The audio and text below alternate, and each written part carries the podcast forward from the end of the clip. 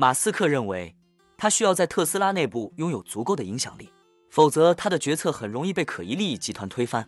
他在周一表示，如果他没有百分之二十五的投票权，他宁愿在特斯拉公司之外开发人工智能产品。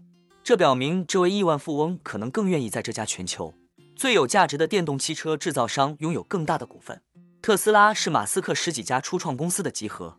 他呼吁市场将特斯拉与通用汽车公司进行比较。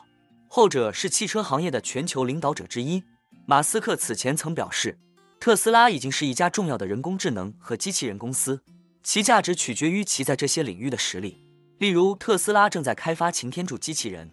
周一早上，马斯克还发布了一段视频片段，显示正在开发的擎天柱机器人在桌子上叠衣服。尽管该机器人是远程操作的，不是自动的，特斯拉还向其兜轴超级计算机项目投资了超过十亿美元。该项目将训练特斯拉自动驾驶系统背后的机器学习模型。分析师估计，该项目可能为特斯拉增加五千亿美元的价值。在二零二一年特斯拉的首届人工智能日上，马斯克表示，他想表明该公司不仅仅是一家电动汽车制造商，而且可以说是现实世界人工智能的领导者。最近，马斯克还批评了罗斯资本公司的分析师，后者表示，他认为特斯拉被严重高估了。尤其是与日本汽车巨头丰田相比，更是如此。马斯克对将其与一个混合动力汽车销量超过纯电动汽车的大型竞争对手进行比较感到愤怒。他在一篇帖子中说，他找错了参照对象。特斯拉是一家人工智能和机器人公司。马斯克还顺带喷了一下扎克伯格。他说，为了实现这一目标，我认为采用双层投票结构是可以的。